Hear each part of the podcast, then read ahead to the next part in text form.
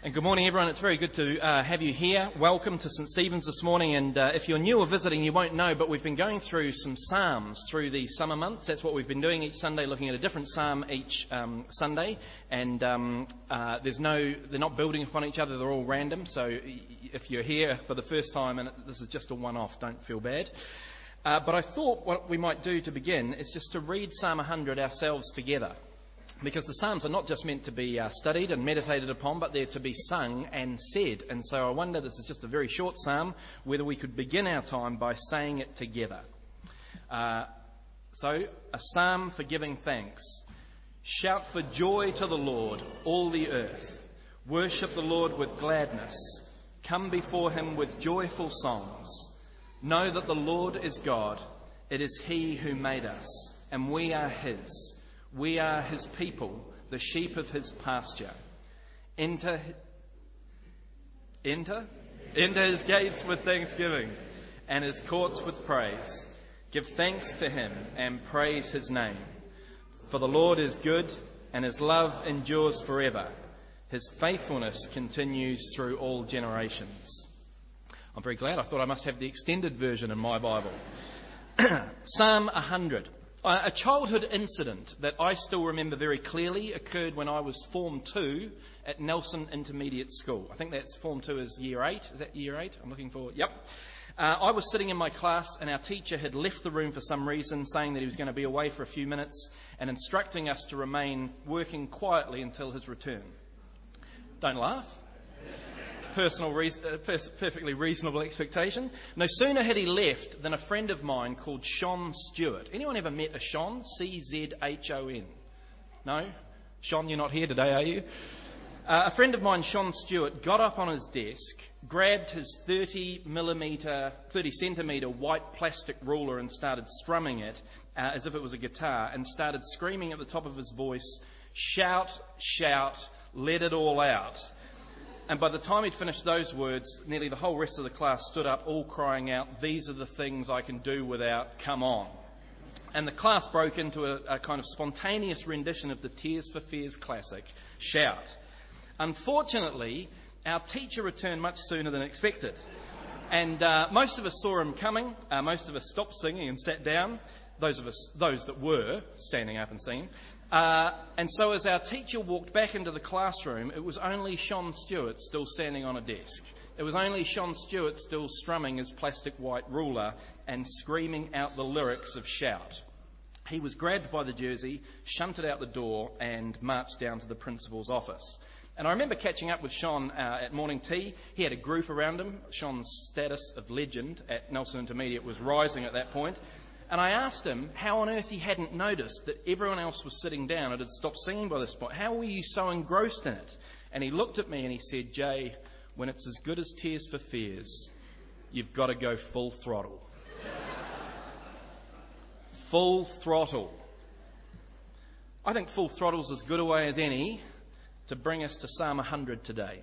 Psalm 100 is, how, is about how we as God's people should act towards Him, how we should respond to Him, what we should do, and how we should do it. And full throttle is not a bad way to kind of sum it up. The inscription that comes before the psalm, and remember before verse 1, that's part of the Bible, it's not been added by editors, uh, is only found here, I think, in all the psalms. It's a psalm for giving thanks, or it can read a psalm for giving praise. So this is about our attitude and activity towards the Lord. And you can see that clearly looking through the psalm. It's all about what we should do before Him, do to Him.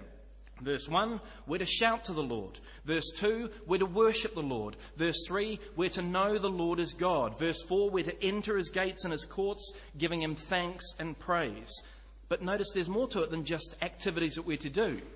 We're told how to do those activities to, in a certain way, to a certain standard. Verse 1 isn't just shout to the Lord, it's shout for joy to the Lord.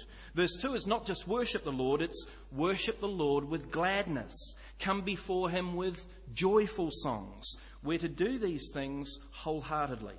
We're to do them emotionally. We're to do them full bodied. We're to do them full throttle. So I hope this morning we're going to be encouraged to think about how we shout, how we worship, how we sing, how we praise, how we give thanks, and how we do that full throttle with energy and commitment and passion. This is a psalm that requires more than just head knowledge. It compels more from us than just intellectual assent or agreement with certain propositions or principles. This is a psalm that demands genuine, emotional, joyful response to God. And I hope that we're challenged by that this morning. I certainly have been.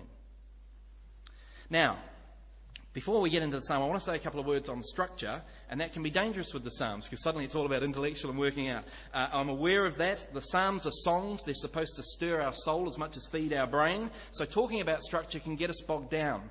But I think seeing the structure of the psalm actually helps us hold on to it, helps us get the truths to it and the rhythm of it so that it will stay in our heads and hearts uh, all the more longer. So let me just say something about the structure. You've got five verses in this psalm, but I want to suggest the editors made a mistake and they should have put verse 1 and 2 together. Should be one verse. So there's only really four verses or four stanzas. There's verse 1 and 2, then 3, then 4, then 5. So look at verses 1 and 2, and what do you have there? You've got three verbs, three imperatives, three things that we're supposed to do shout, worship, come before. Do you see that? Then we move to verse 3 and we find not three verbs for us to do, not three imperatives for us to do, but three reasons, three motivations for us doing these things. And the three reasons are He is God, He made us, we are His. Then you go to verse 4 again, three more verbs, three more things for us to do. Enter His gates, give thanks, praise His name. Then in verse 5, we've got three more reasons. God is good, His love endures forever, his faithfulness continues through all generations. So I hope you can see that kind of rhythm, that structure to the psalm. It's helpful to hold on to. Three verbs for us to do, followed by three reasons, then three more verbs for us to do, followed by three reasons. And we'll look at the psalm in that structure, focusing on the first three, because the last one's a, bit more self explanatory, but we'll finish with it. And so let me look at the first section, uh, verses 1 and 2, and I've headed this because I couldn't think of a better title. You make me want to shout. Please give me a better title than that after, after the service. Verse 1 and 2, you make me want to shout. Have a look what it says. Shout for joy to the Lord, all the earth. Worship the Lord with gladness. Come before him with joyful songs. Three verbs again shout, worship, come before him.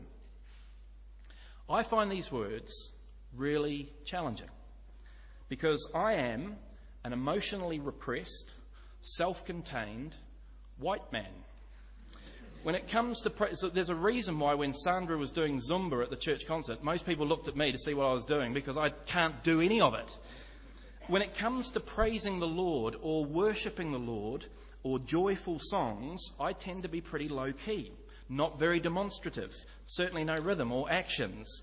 And I've always been fine with that. We don't all show feelings the same way, so don't look down on others who show feelings differently than you do. Uh, I don't, if I don't shout or raise my hands or move or whatever, I would justify it to myself. Well, I'm focused on the words. Uh, if I was doing all that kind of carry on, I'd probably be focused more on other people and what they were thinking of me than the Lord and who, to whom I'm singing or praying or whatever else. I'd be so concerned of that, I wouldn't be focusing on the Lord, which would defeat the purpose. So it's good that I'm restrained and controlled or so I've always justified to myself. Because I've been convicted this week that I'm quite different when I watch sport. How dare you laugh? I know not everyone's like this, we're all different, but when I watch sport, I'm pretty vocal about the sport I'm watching, especially if I care about it. And you can replace the word vocal with annoying or loud or passionate or whatever else. Some of you have watched sport with me here and you know what I'm saying. Next week, on Thursday, the greatest sports competition in the world begins the NRL, the Rugby League. I love it and I can't wait. And when I watch it, I'm loud. I shout at the ref, I scream at mistakes, I cheer good plays. It's almost as if I'm more invested, care more about, feel more deeply for a, a sport where grown men chase a ball than for the living God who gave his son for me. I've been challenged in this way this week. Shout for joy to the Lord, all the earth. Worship the Lord with gladness. Come before him with joyful songs. I shout for joy when the Warriors score. Once, I think they scored. And I, I, I shouted. But I'm pretty staid when it comes to praising God, who's loved me in a powerful, costly way. I'm pretty muted when it comes to talking to Him in prayer, or even saying the Lord's Prayer or the creeds together, gathered with His people. You can make the kind of illustration go further. I'm different in terms of my attendance. If I'm going to a game live, I turn up early and I'm excited and I anticipate. I don't want to miss the kickoff. I've paid for a ticket. I could be late to church and not really thinking about it before I get there. Worship the Lord in gladness, we're told in this psalm. Uh, remember, worship is not just singing. Sometimes we use those words interchangeably. Worship is not just singing. Worship, this is what worship is it's responding appropriately to the Lord and who He's re- revealed Himself to be, giving Him His worth. And we're to do that in every aspect of life. Everything that we do and who we are, we're to worship the Lord, treat Him with the honour and value and worth that He has. So I ask you, is every area of your life worthy to the Lord? Is your language worthy of the Lord? Is your leisure time worthy of the Lord? Is your use of money and time worthy of the Lord? Every area of life, worship the Lord with gladness. But in this psalm, I do think particularly it's talking about when God's people gather together. Do you see the end of verse 2? It says, come before him with joyful songs. How did you come before the Lord with joyful songs in the Old Testament time when this was written? You did it when you came to the temple. That's where God was. You come before him together with the other uh, Israelites.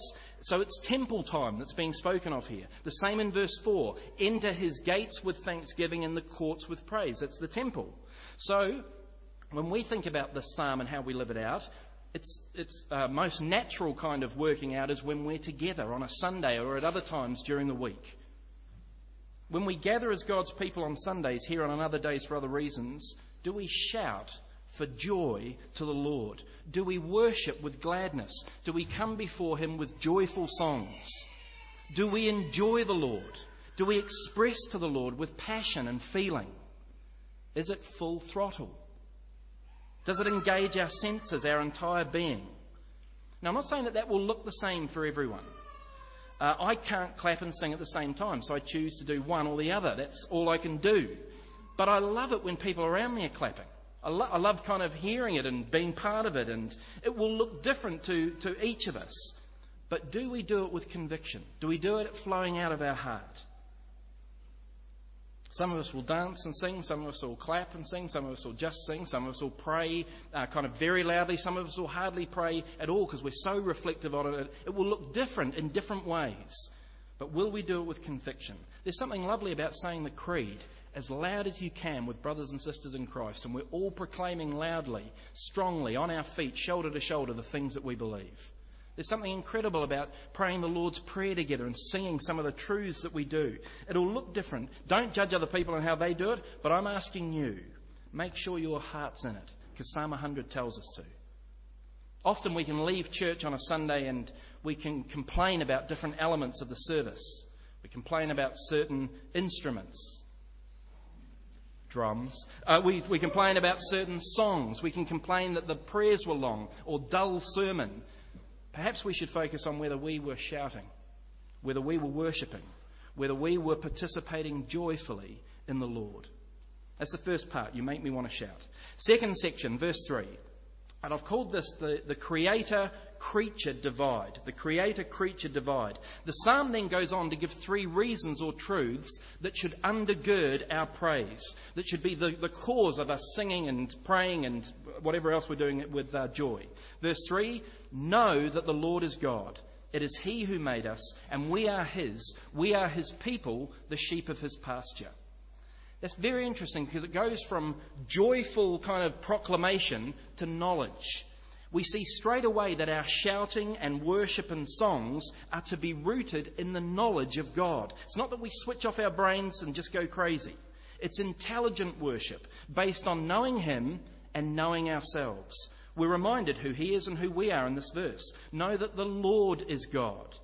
If you've been with us over the last couple of weeks, every week we've seen in the Psalms when the Lord is written in capitals, like it is in verse 3, this is a translation of the personal name that God gave to Moses. When he said that his name is Yahweh, or it used to be known as Jehovah, it says that Yahweh or Jehovah is God. It's Him who made us, and we are His. And you notice that He made us, we are His. I think one of the one of the fundamental problems we've got as human beings with God and with the world is when we get that distinction wrong. He made us, we're His. If we see Him as much less than He truly is, or we see ourselves as much better than we truly are, it, it, it's not a good thing. If we forget that He's the Creator, it's He who made us, and we're the creatures, the creation, and we're His, as soon as you make a mistake there, the consequences are huge. We start thinking we know best. We start thinking God's a bit limited in, in, terms of what He reveals. We think we know better how to live than the God who created us. We think we know how to worship Him in a way that He wants rather than Him telling us or demanding from us how we worship Him. Those few words put it all into perspective. It's like a mum arguing with her child, and the mum says, I gave birth to you. That's it. There's no comeback from that. He is God. He made us. We are His. And us being His means we're not autonomous. There's a lot in the world about you've got to be who you are. Now, you've got to be how, who God made you to be and calls you to be. We're not independent. We're not just able to choose whatever we want to do and however we want to be. We owe Him everything.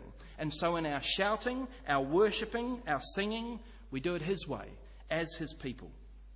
There's also something lovely, though, about being His, isn't it? It doesn't just mean that we rank right under Him. We're the sheep of His pasture. And if you were here last week, we looked at Psalm 23 and we saw what a blessing it is to be one of the sheep of the Good Shepherd.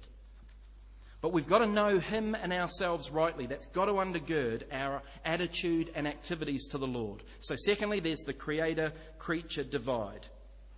Thirdly, praise Him. Praise Him. Have a look at verse 4. We're back to three verbs, three things we're to do. Enter His gates with thanksgiving and His courts with praise. Give thanks to Him and praise His name. Now, remember, I said this is probably temple imagery.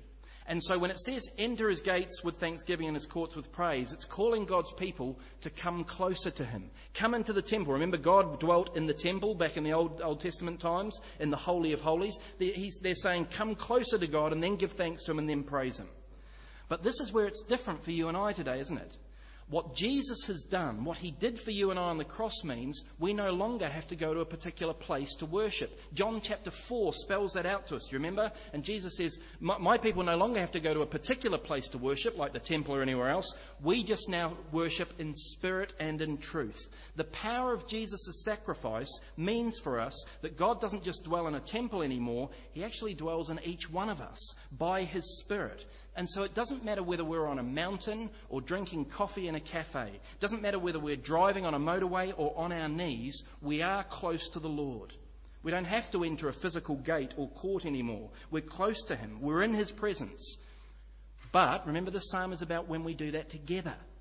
We gather together as God's people with the, the Lord who's close to us. And verse 4 goes on to say that when we're, when we're that, we should give thanks and praise. Now, thanks is important, very important, but I think it's more easily understood what he's saying here. We're not all as thankful as we should be, but we understand the concept. We should be thankful to the Lord who's given us everything. Uh, and I'm not going to spend any more time on it than that, but if that's you and you know you're not thankful, please do work on that. But I wonder if praise is a bit trickier. The idea of praising God. I don't know if you've ever read a book by C.S. Lewis called uh, Reflections on the Psalms. But he writes a chapter on the problem of praise.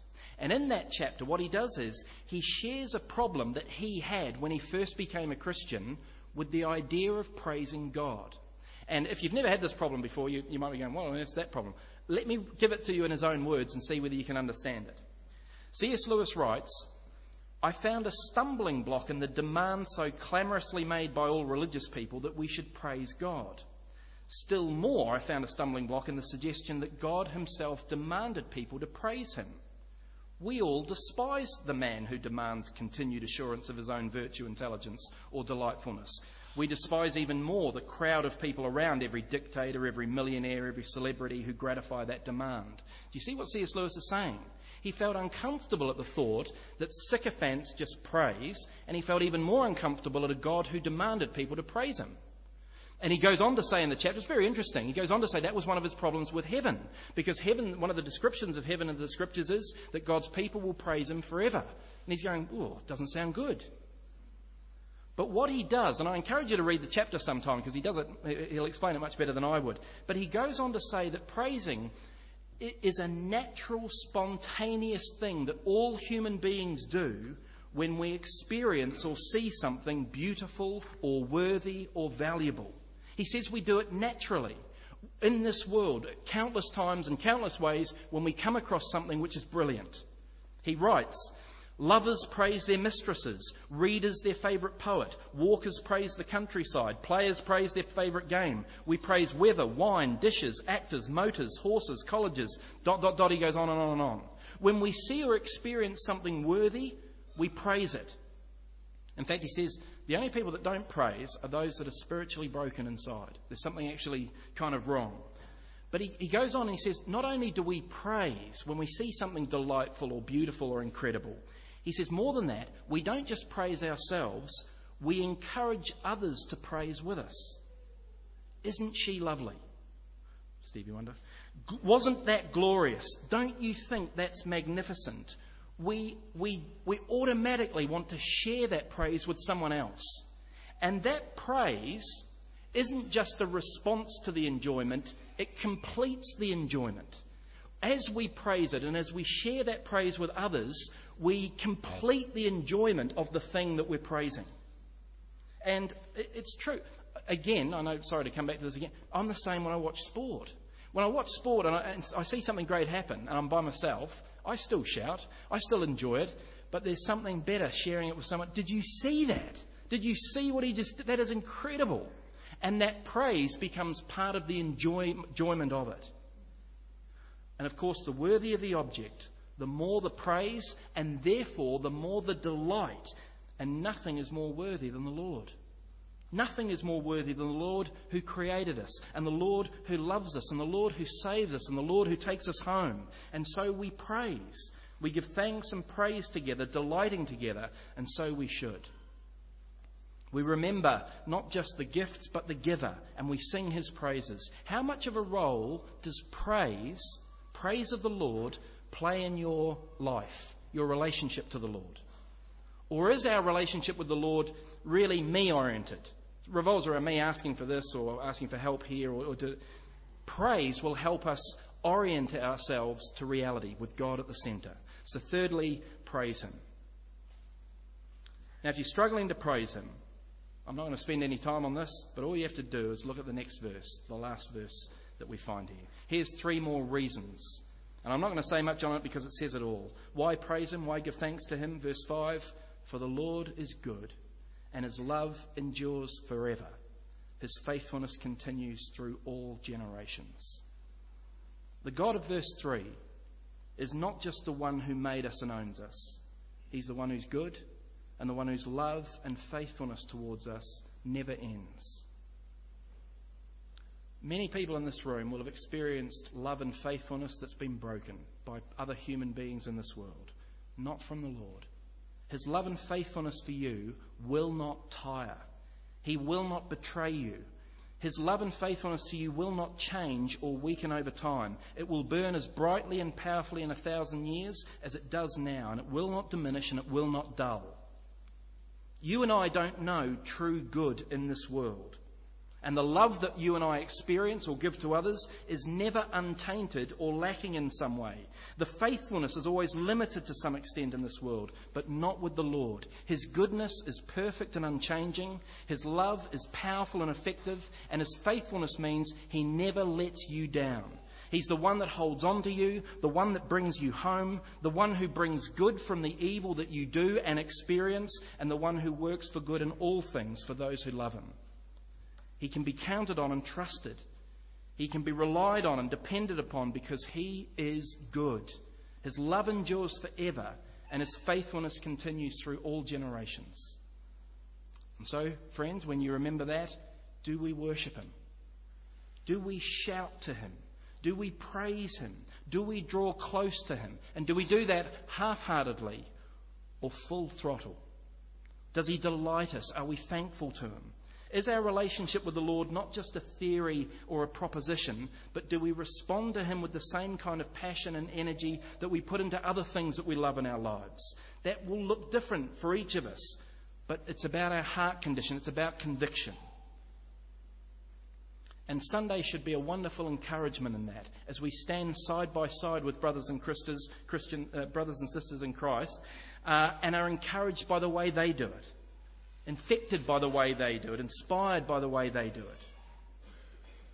Sean Stewart said, When you're doing Tears for Fears, you've got to go full throttle.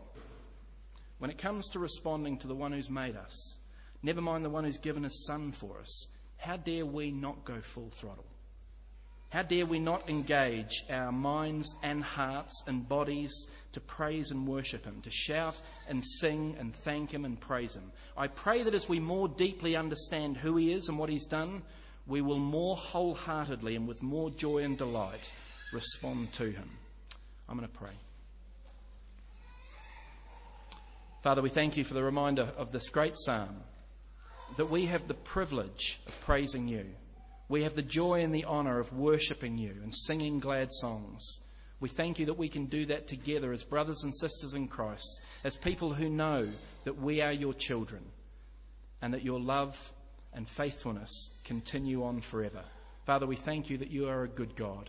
And I pray that in response to that knowledge, we would more wholeheartedly, as individuals and as a church family here at St. Stephen's, delight to sing your praises to give you thanks, to pray together, to share your word together, and to live that out in all aspects of our lives. Father, we thank you for these truths. Please let them play out day by day in our coming weeks. And we ask this in Jesus' name. Amen.